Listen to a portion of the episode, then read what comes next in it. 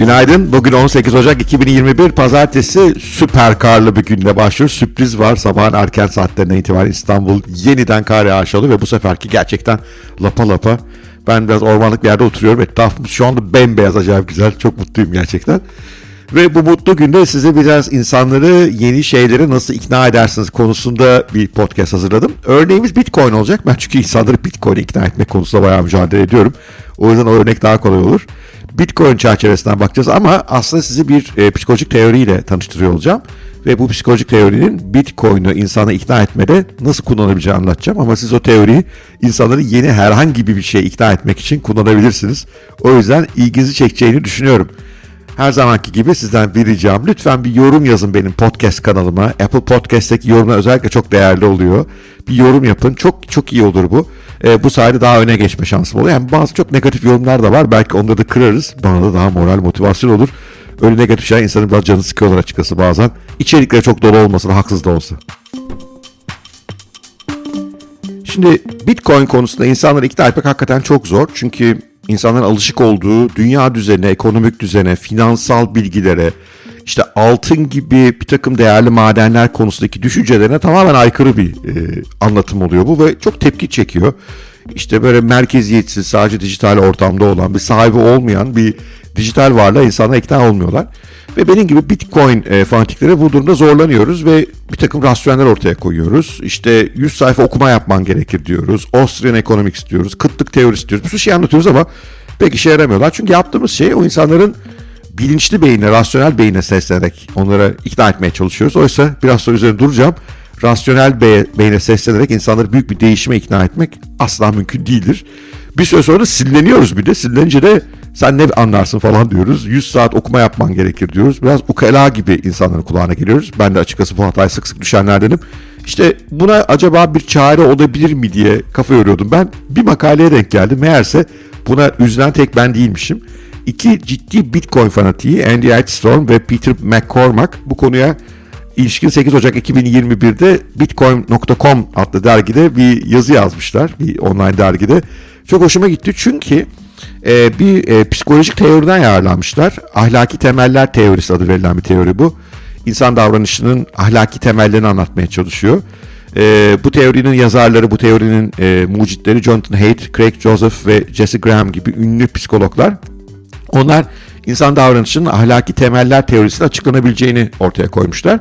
İşte bizim bu iki kafadar Bitcoiner da demişler ki peki biz bu teoriyi Bitcoin iknasına acaba nasıl taşıyabiliriz?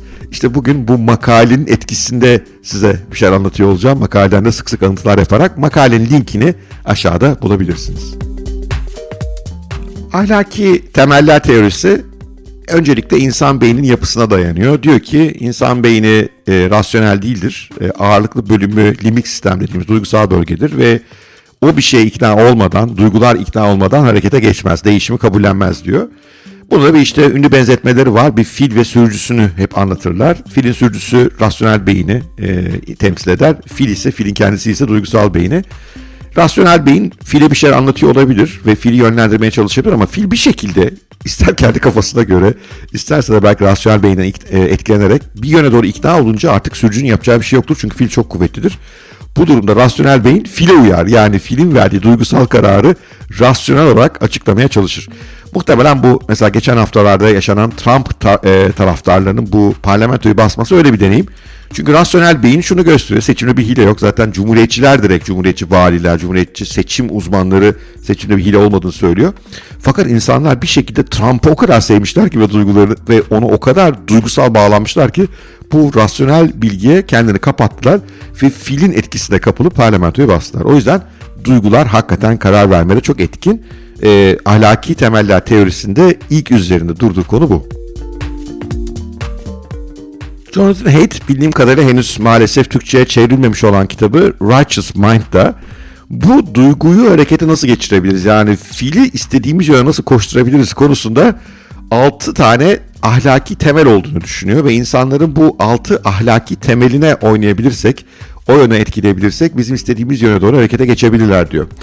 E, Jonathan Haid'e göre bu altı ahlaki temel aslında bizim insanoğlu olarak evrimimize, bir toplum içinde bir arada yaşama alışkanlığını kazanmamıza e, bağlantılı. E, çünkü bir toplumun bir arada yaşayabilmesi için gerekli olan bazı özellikler var. İşte bu altı ahlaki temeli ona bağlıyor ve diyor ki bu altı ahlaki temele hitap ederseniz, onları nasıl işlediğini bilirseniz, onları tetikleyecek şeyler söylerseniz fiil emrinize köle olur diyor. Peki şimdi önce bu altı temele bakalım. Bunların Bitcoin üzerindeki uyarlamasına bakalım. Sonra bunu yapmak ahlaki bir şey olur muydu, olmaz mıydı? Onu biraz tartışalım.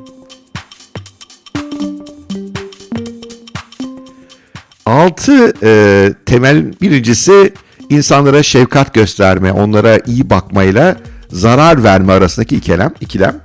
E, tabii toplum içinde yaşamak demek insanların birbirine şefkatli olmasını gerektiriyor. Zarar veren insanlar topluma zarar veriyorlar. O yüzden bu bizim çok ciddi ahlaki temellerimizden bir tanesi. Yeni fikirle karşılaştığımızda o bize e, şefkat mi gösteriyor, topluma şefkat mi gösteriyor yoksa zarar mı veriyor önemli.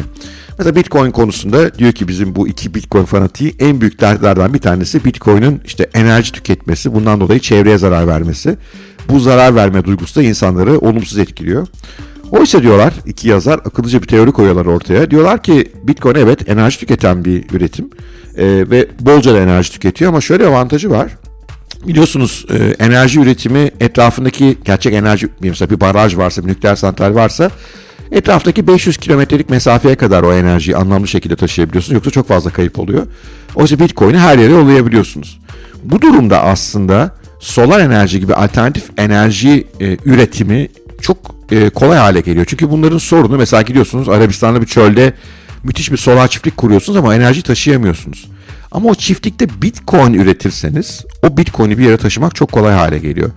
Bu elde edilen değerle de verimli enerjilere daha fazla yatırım yapmak mümkün hale gelmeye başlıyor. Böyle bir ilginç bakış açıları var. Bu sayede doğaya aslında zarar vermiyoruz. Çünkü çevreci enerji üretimini teşvik etmiş oluyoruz, karlı hale getirmiş oluyoruz ve uzağa enerji taşırken kaybettiğimiz paranın bir bölümünü Bitcoin uzağa taşıyarak kazanmış oluyoruz. Teori bu. Benim kafama yattı açıkçası. Bundan sonra kullanacağım Bitcoin argümanlarından bir tanesi. Hadi gelin bana söyleyin şimdi Bitcoin çok fazla enerji tüketiyor. Evet tüketiyor ama aslında şöyle bir faydası var. Nasıl? Hoşunuza gitti mi? Et kitabında, Righteous Mind kitabında ikinci ahlaki temel olarak adil olma veya aldatmayı ortaya koyuyor. Tabii bir toplum içinde yaşıyorsak insanların birbirini aldatmaması, birbirine adil olması, devletin adil olması, kaynakların adil dağıtılması önemli. Bu insanların önemli içgüdülerinden bir tanesi ve bu tip dağıtımların adil olmasını istiyorlar. Burada Bitcoin ile ilgili eleştirilen yönler var. Mesela işte Bitcoin büyük balinaların elinde. O yüzden az sayıda insan aslında bundan zenginleşiyor.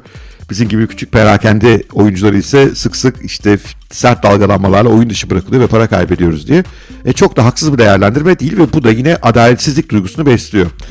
Bizim bu iki kafadarın e, buna karşı savunmaları şöyle ve haklı bir savunma aslında. Dünyadaki neredeyse bütün finansal varlıklarda benzer bir durum var. Az sayıda insanın elinde toplanmış durumdalar. Bitcoin bunlardan farklı değil. Bitcoin aslında bu yönden şöyle bir farkı var. Bitcoin e, balinaların çoğu Bitcoin'den zengin olmuş insanlar. Yani e, teknolojinin kendisi onları zengin etti. Sen de zengin olabilirsin ve Bitcoin büyüdükçe aslında bu insanlar ister istemez ellerindeki Bitcoin bir bölümü çıkarıyorlar ve küçük parçacıklar halinde bu daha fazla insana yayılıyor. E, artı Bitcoin bir algoritma olduğu için kuralları belli. E, kapılar arkasında kazık yemiyorsunuz böyle işte Merkez Banka'nın halinden yaptığı gibi para basılmıyor. O para işte haksız devlet ihaleleri yanlış insanların eline geçmiyor. Bir, bir, bunun bir algoritması var. O algoritmayı sen de öğrenebilirsin. O algoritma nasıl işlediğini hatta evine bir not yükleyerek sen de takip edebilirsin. O zaman da aldatılmadığını görüyor olursun. Ve bu ilk baştaki balinaların da aslında bundan bir haksız kazanç elde etmediklerini, bu işin en riskli ol, olduğu günlerde bu işe girdiklerini ve başka bir serveti buraya taşımak yerine Bitcoin'i çok ucuzken alıp buradan zengin olduklarını düşünürsen senin önünde fırsatlar olduğu ortaya çıkar. Kaldı ki bu iki kafadarımız yine Bitcoin'in çok daha fazla yükseleceğine inanıyorlar. O yüzden e, daha fazla adalet getireceğini düşünüyorlar. Demek ki insanları böyle ikna edebiliriz. Bu ada adil mi, adaletsizlik mi var, aldatılıyor muyuz konusu insanların iknasında bir diğer önemli konu gibi ortaya çıkıyor.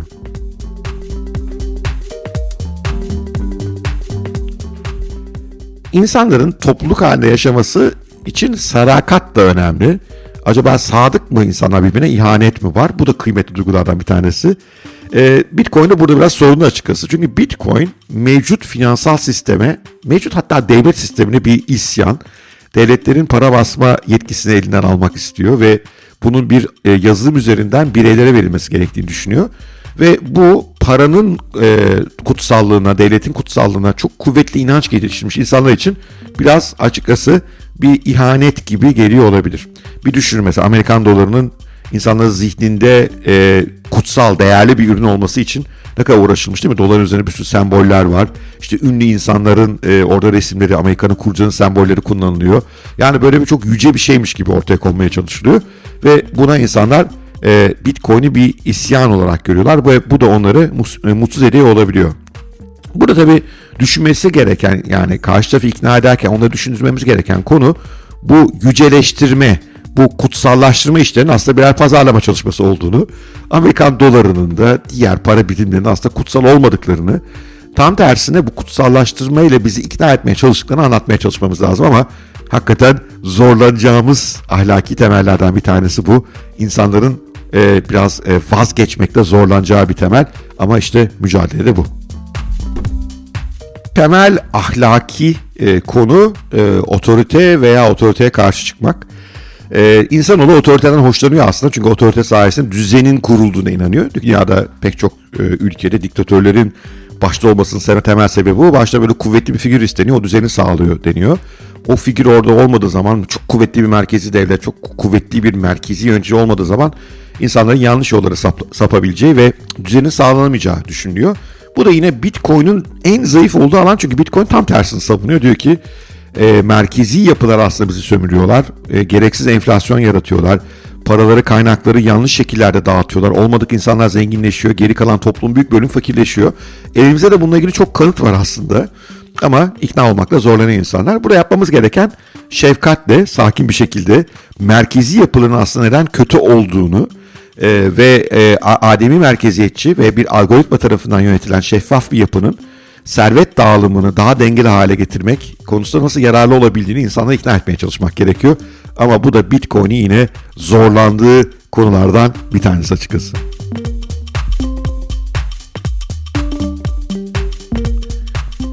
Beşinci temel, beşinci temel, ahlaki temel e, yüceleştirme veya kutsal olanı yıkma ile ilgili. E, toplumun bir arada yaşaması için bazı şeylerin kutsal olduğuna inanması gerekiyor. İşte daha üzerinde durmuştuk. Amerikan dolarının kutsallaştırılma çabası biraz buna dayalı. E, ve o kutsal şeye saldırdığınız zaman ve onun öneminin olmadığını, onun kutsal olmadığını anlattığınız zaman insanlar size isyan ediyorlar. E, burada belki de yapılması gereken şey Bitcoin'i biraz kutsallaştırmak olabilir. E, hakikaten öyle yapanlar da var. E, sosyal medyada baktığınız zaman çok sıkı Bitcoin fanatikleri var. Onlar da aslında Bitcoin'in kutsal olduğunu söylüyorlar. Bitcoin ile ilgili ritüelleri var, inançları var ve bunu ortaya çıkarıyorlar. Çünkü teori şunu ortaya koyuyor. Bir kutsalı yıkmak mümkün değil. Onun yerine yeni bir kutsal ancak önerebilirsin diyor. Diner tarihindeki gelişim de böyle olmuş. Devlet tarihindeki, para tarihindeki gelişim de böyle olmuş. Ve bu kutsalı bir takım sembollerle beslemen, desteklemen gerekir diyor. E, Bitcoin de işte böyle bir takım semboller edinmeye çalışıyor kendine. E, burası Bitcoin'in yine zorlandığı alanlardan bir tanesi.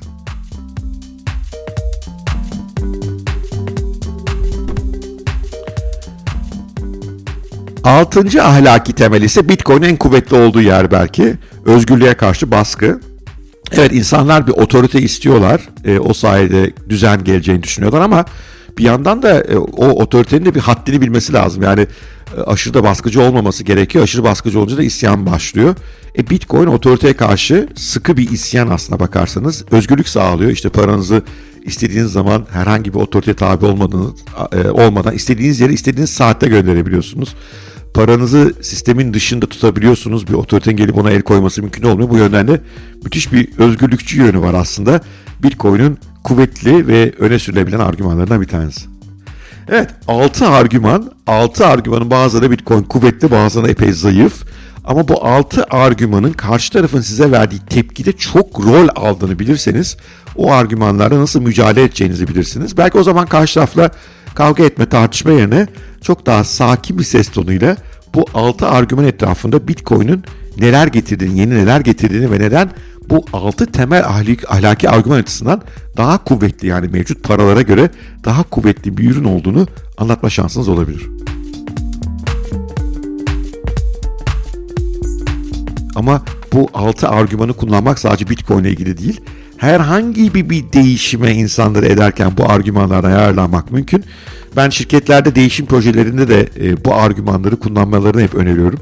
e, bir bazı başka psikolojik bakış açıları da var. Onları da işin içine katmak mümkün ama insanlar sonuçta duygusal varlıklar ve işte şefkat mi var, zarar vermeye çalışan birisi mi var, adalet mi var, aldatma mı var, e, sadakat mı var, ihanet mi var, otorite mi var, işte dağınıklık mı var, kutsallık mı var, kutsallığın degrade edilmesi yani yıkılması mı var, özgürlük mü var, baskı mı var? Hep bunlar insanoğlunun karar mekanizmalarına önemli ve buralardaki duyguları ele geçirmek belki de karşı tarafı rasyonel olarak Bitcoin neden iyi bir olduğunu ikna etmekten daha çok işe yarıyor olabilir.